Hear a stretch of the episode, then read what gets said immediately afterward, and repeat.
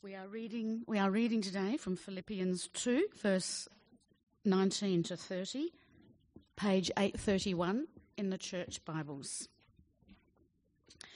I hope in the Lord Jesus to send Timothy to you soon, that I also may be cheered when I receive news about you.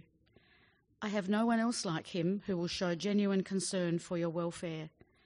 For everyone looks out for their own interests, not those of Jesus Christ.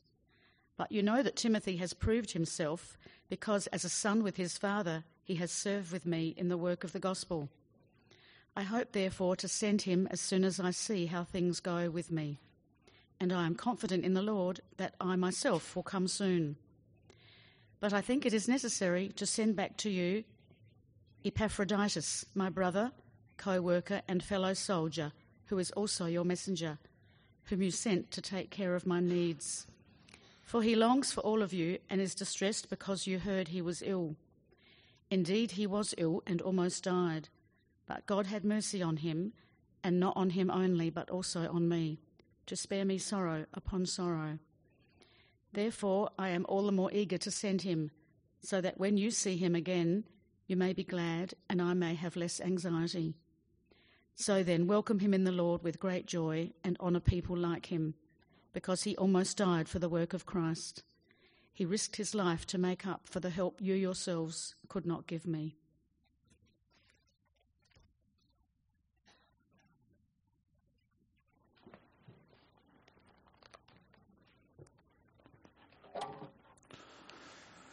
Oh, hi there, everyone. I'm Epaphroditus. Yeah, I know what you're thinking. What kind of name is that?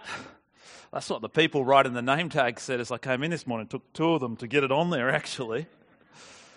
Apparently, the name Epaphroditus is not that common in these parts. That's strange. It's really common where I'm from, in Philippi. The name means very lovely or charming. I know, I can see the irony too. I don't know if it was just wishful thinking on my mum's part, or maybe I peaked in me looks as a newborn. I don't know. Anyway, thanks for letting me join you today. And thanks, Dave, for asking me to say a couple of words. Appreciate it. But I noticed nobody really explained my situation, though, did they? Basically, I'm just passing through on me on my way back to Philippi, where I'm from. And it's so good to find that there's a church here too. I never knew that you guys were even here. I've been in Rome actually with the Apostle Paul. You guys have heard of Paul, right? Everybody's heard of Paul, even if you haven't met him before. Anyway, as, as I'm sure you've heard, Paul's in prison at the moment. Now, if you haven't heard, look, it's, go, it's tough going for him. There's no denying it. He's suffering in there for sure. But you know what? He's rejoicing. Not about the suffering. He's rejoicing because all sorts of people in Rome are, are hearing about Jesus because he's in prison. You know, I saw it myself. Those Roman soldiers, some of them are like this close to becoming full on believers like you and me. Anyway, I've been asked today to share a bit about my story, and I don't usually do the whole talking up the front kind of thing. So bear with me, and I'll fill you in a bit on what's been happening. Basically, when all us Philippians heard that Paul was in prison in Rome, we knew we had to do something. You know, we consider ourselves full partners with Paul in the gospel. Paul brought us the gospel, and we want to help him take it, well, everywhere he can, of course. And so when we heard he was in prison, we knew that we had to help him out. I was talking to someone here before the service, and they said that here you've got those luxury kind of prisons where they supply your own food and clothes and, and stuff. Let me tell you, we ain't got them in Rome. you got to supply the lot yourself food, clothes, everything. And so, as a church in Philippi, we, we scraped together some money to send to Paul so that he could keep defending and confirming the gospel there in front of Caesar, there in front of the whole world. But of course, getting the money together, that ain't half the job. Getting it to Paul in Rome, that's the real pain in the butt. Sorry, used to be a soldier myself, still a bit rough around the edges. Actually, that's part of the reason they chose me, you know, to deliver the money to Paul. They wanted someone who was reliable, who wouldn't run off with the money and do something stupid. And of course, they wanted someone who wasn't going to get themselves mugged the minute they stepped out of Philippi. So it's pretty obvious why they chose me. Apart from being a fairly honest bloke, I may not be lovely or charming, but there's no denying I'm built like Hercules. What? You don't look so convinced. Oh, yeah, I keep forgetting. I don't look like I used to. I've lost a lot of weight. I used to be 110 kilos and all of it muscle, let me tell you. Actually, that's the next part of my story. Let me tell you what happened. Three of us were chosen to deliver the money. I was the leader, and the other two were helping me out. You don't travel alone with that kind of money. And so we set off for Rome. It was pretty inconvenient, you know, really. Had to leave behind my wife and kids and then the business. But they were all behind me. They all wanted me to do it. It's a long walk to Rome, you know, and there's ships as well. It's a dangerous trip. But we felt like we were doing exactly what God wanted us to be doing. And to start off with, it felt like God was really blessing our trip. You know, the weather was great. We made excellent time. We were saving money by camping out. But then disaster struck. We're about halfway into the trip, and we're talking a few weeks into it, right? And I started to get sick. And boy, do I mean sick. To start off with, I thought it was just seasickness, and I'm thinking to myself, what's wrong with you, man? You're going soft. But then I kept getting worse and worse and, and worse. And I could see I was slowing everyone down. I mean, the whole mission was being put at risk. And we were praying and, and hoping I'd get better, but I didn't. And I'll be honest, I didn't know what to do. You know, I'm thinking to myself, why are you letting this happen, God?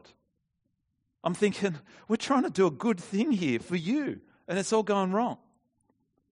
I don't know if it was because I was just so sick and so low, but I started thinking, perhaps this is a sign from God. Who am I to be entrusted with this kind of responsibility?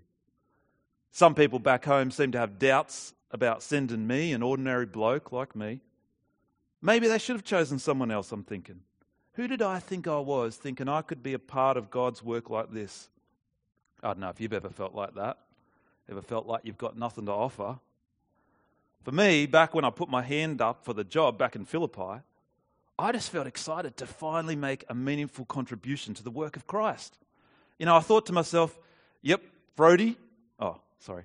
That's the, that's the name I call myself. It's what my wife calls me. Anyway, I thought, yep, Frody, you're not a preacher. You're not a great small group leader. And now the whole church knows that you're not a great kids ministry leader, since, anyway, won't go into that. But I thought, getting money safely to Rome, now that's something you can do.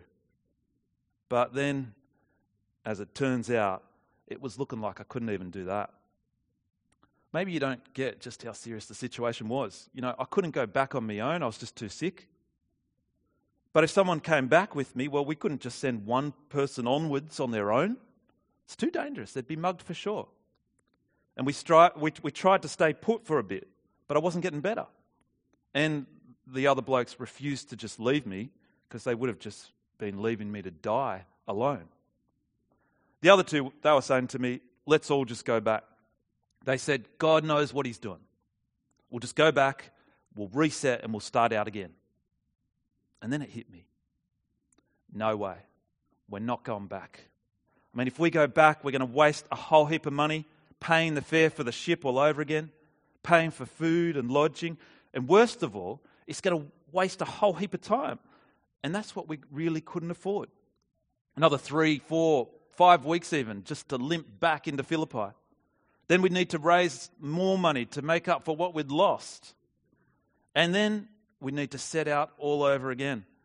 And meanwhile, our partner, Paul, would have been stuck there in prison without food, without our support. And then he wouldn't have been able to stand up for the truth of the gospel on our behalf. I can honestly say my, my pride was broken at this point. It was gone. You know, I might have been a bit proud when I, when I left Philippi, but it was completely gone at this point. And what they said was true. God knows what He's doing. Isn't that always the truth? And so I knew it could cost me my life to keep going, but I thought, God knows what He's doing. If it costs me my life, well, God knows what He's doing. Let it be. So I said to them, No way, we're not going back. We're going on to Rome. The others, they resisted for a bit, and I had to put my foot down. And it wasn't until I reminded them of something that they finally agreed to push on. I said to them, Remember what Paul often says? To live is Christ, To die is gain. Actually, in this letter I'm taking back to Philippi, I think he says it in there somewhere too.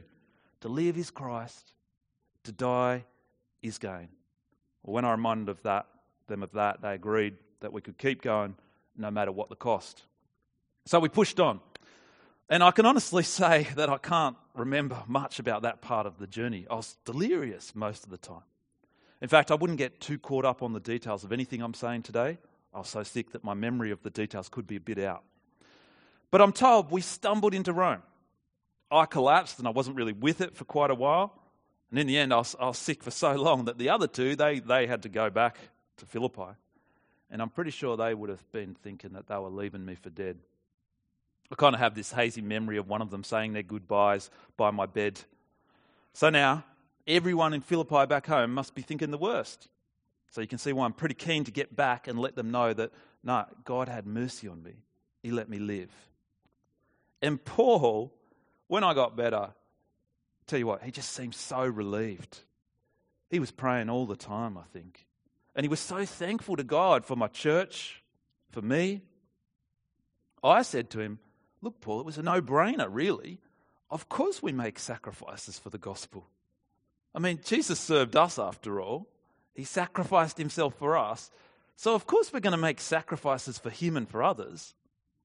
But you know what Paul said to me? He said, That's spot on, but not everyone sees it that way. I hope that's not true. What do you reckon? I mean, surely it's pretty clear that we should be like the Lord we serve. Surely we should want to live worthy of the gospel message. To me, it seems a no brainer. But then again, I've had some pretty good role models in my life. Paul's a pretty amazing teacher, pretty amazing example. He points you to Jesus all the time, Paul does. It's almost like Paul says, Follow me as I follow the Lord. Actually, I think he does say that somewhere. I reckon most believers, though, I reckon they would have done the same thing as me. In the end, to me, the choice was clear. I could put my health first and go back, or I could put Jesus first and the gospel first and go on. Surely, when it's that clear, every believer would just make the same decision. What I reckon's hard is actually living for Christ when things aren't so clear cut. You know what I mean?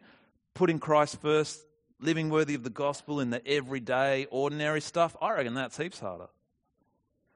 So, anyway, as you can imagine, I'm pretty keen now to get back on the road back to Philippi. I was pretty keen when I was back in Rome.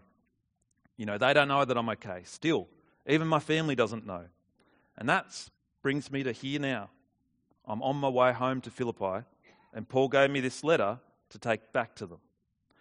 It's embarrassing, actually. You know, I was there when Paul was dictating the letter to be written down, and then all of a sudden, Paul says, Honor people like me. Here, I'll just, I'll just read you what he wrote. Oh. But I think it's necessary to send back to you Epaphroditus, my brother, co worker, and fellow soldier, who is also your messenger, whom you sent to take care of my needs. For he longs for all of you and is distressed because you heard he was ill. Indeed, he was ill and almost died, but God had mercy on him, and not on him only, but also on me, to spare me sorrow upon sorrow. He's a top bloke. Therefore, I'm all the more eager to send him so that when you see him again, you may be glad and I may have less anxiety. So then, welcome him. This is the embarrassing bit. Welcome him in the Lord with great joy and honor people like him because he almost died for the work of Christ. He risked his life to make up for the help you yourselves could not give me. So I'm like, no, no, no, no, Paul, don't say that. You can't put that in there. And he's like, yes, Frody. Oh, yeah. Unfortunately, he calls me that too. He heard me wife say it one time and he thought it was hilarious. Anyway, at least he didn't write it in the letter. But anyway, he says, Yes, Frody, it's going in. He says, I'm not writing it just for your benefit, I'm writing it for their benefit. And I was like, How do you mean? And so he says, By honoring you, I'm honoring them. And he says, More than that, I want them to see examples of how the gospel shapes lives. It's always about the gospel with Paul. Have you ever noticed that? And it's contagious. And that's his point, I reckon. The examples that people set for us and the examples that we set for others, they're contagious. What sort of examples are you guys setting? I hope as a church, the person you look, look up to is not the upfront kind of person or the funny person, the gifted musician, the well off person. Look up to the people who make sacrifices for Jesus, whoever they are. To be honest, I'm, I'm, a, I'm a bit nervous about having this bit of the letter read out loud at church, you know. What does Paul even mean by honour people like him? They better not try and chuck me a party or something. I couldn't stand that. But I don't think a party is what Paul's got in mind anyway. What he's saying is, however we do it, we should value those who value Jesus first. It's embarrassing, but if what I've done encourages others to live for Jesus and to make sacrifices for him, then so be it. I'm happy to be embarrassed for that. But still, I think I might slip out into the kitchen when they read that little bit of the letter. I tell you who is a great example, though, worth looking up to that young fella Timothy. He's an awesome bloke. Have you guys met him here? Timothy, he's one of a kind. Well, actually, that's not quite true. Him and Paul are like two peas in a pod, actually. If you didn't know it, you'd actually think they were father and son. It's not that they look alike at all, it's, it's just that they think the same way, those two. They care about the same things. It's all about people hearing about Jesus and living worthy of the gospel for those two. I hope for your sake that Timothy drops in here on his way on to Philippi. Paul's going to send him on to us once he finds out what's happening with him and how he's going. See, the thing about Timothy is he really lives out the gospel. He walks in Jesus' footsteps, he looks out for Jesus' interests, which means he cares about other people more than himself. Now, when you meet someone like that, boy, it's inspiring stuff. You want to be just like him. Because you realize that that's what it means to be a citizen of heaven. And to be honest, that's part of our problem at the moment back home in Philippi. We've forgotten a bit what it means to be a citizen of heaven. Let me explain. When I got to Rome, when I was well enough, I told Paul about some of the problems that we've been having back home. Part of the problem is the opposition we've been getting, the, the persecution. I don't know what it's like here, but in Philippi, people think we're stupid for following Jesus. They think we're a bit morally suspect, and they're getting more and more hostile. It's been hard. But what's been harder still is that we're turning on each other a bit. We've been disagreeing about stuff and just not getting along, grumbling and arguing. There's some fighting even happening between some ladies in my church. I'd, I'd give you the details, but I don't want to gossip. And if I did tell you, Euodia would probably kill me. I shouldn't have even said that. Look, just don't tell her you heard it from me if you see her. You wouldn't want to risk it anyway. Now, it might sound like a small thing that we're fighting with each other a bit, but it's not. If we don't stand together as one for the sake of the gospel, if we put our interests first, well, we won't be living worthy of the gospel, and we could end up seeing some of us walking away from Jesus altogether it really is united we stand, divided we fall. Back home, we haven't been able to figure out what to do about it. And Paul was pretty worried when I told him about it. But when I said, We've got no idea what to do about it, he said to me, Really? Really? He said, What you need to do is easy. He said, We've got to remind people again and again of the gospel they believe. We've got to get them to fix their eyes on the God who put the interest of sinners above himself. And that, he said, that'll be the antidote to all your problems. Unbelievable. He hit the nail on the head. Now, we knew that already, of course, but it's just so easy to forget. But if we remember the gospel, suddenly I see the problem is, is not allowing is, is the problem's not how annoying the person next to me is. Have a look at them. Go on, I'm not going to move on till you have a look at them. That's it. They're annoying at times, aren't they? Nah. But get this when you remember what Jesus did for each one of us, think about it what Jesus did for me, dying in agony on the cross for me well, then you remember the problem's not with them. The real problem is with us being willing to walk in the footsteps of our Lord. The antidotes to all our problems is always found in the gospel, you see. And when you see others as more valuable than yourself because of the gospel, suddenly pretty much any problem you can imagine will disappear. That's what this letter is all about. And it's why Paul's sending Timothy later on. He wants to make sure that my church really gets it. And I tell you what, Timothy's perfect for the job. He genuinely loves Jesus, so he puts the interests of others above himself. Here, I'll just read you what Paul writes about Timothy.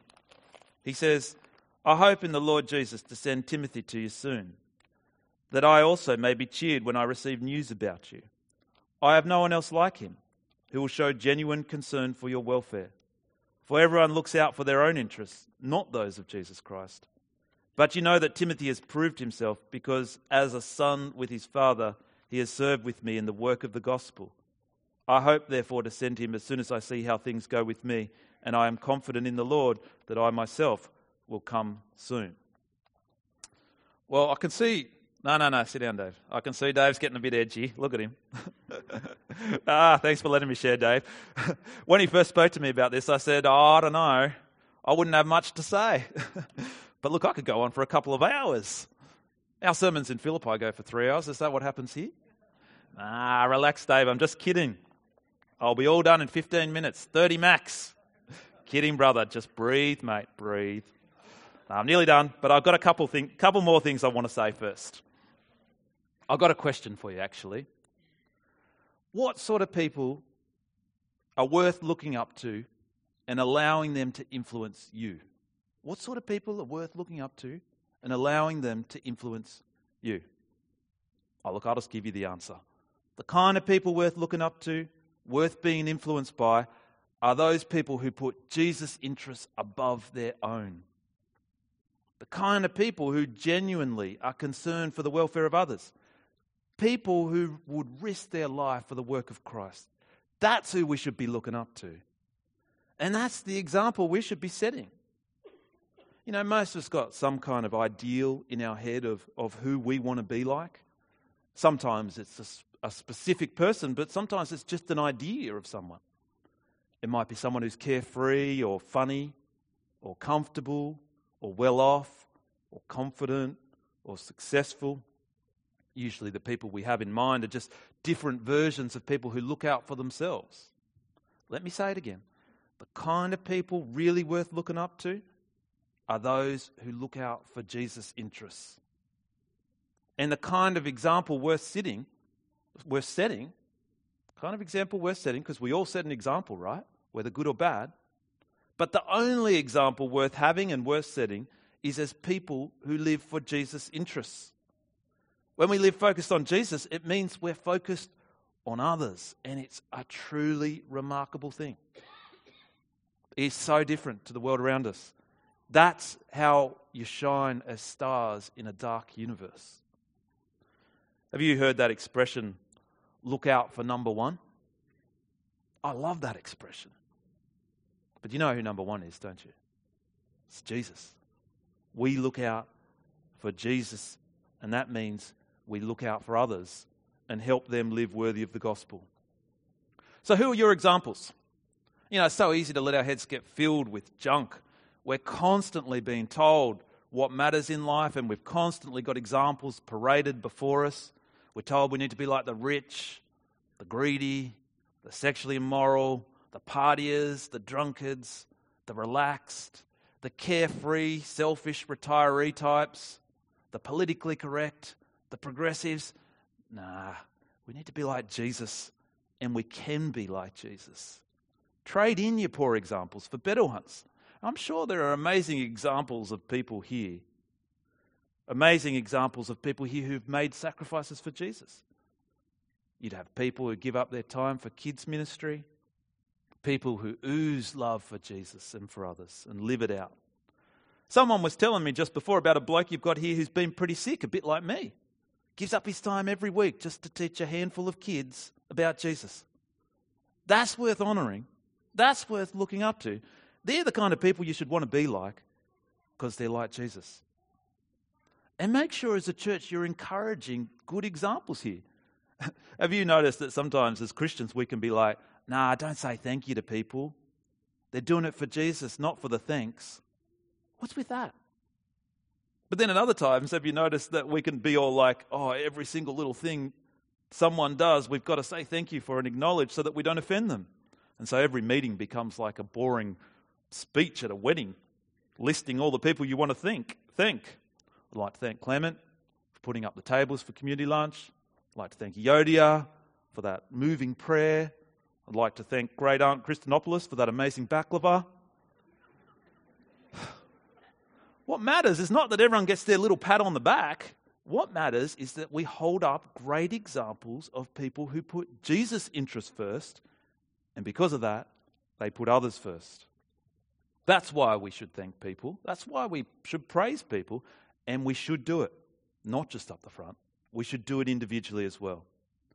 So, I guess today, what I want you to take away is this honor those people who make sacrifices for Jesus and follow their example and set this kind of example yourself by putting Jesus' interest first, which means putting others above yourself.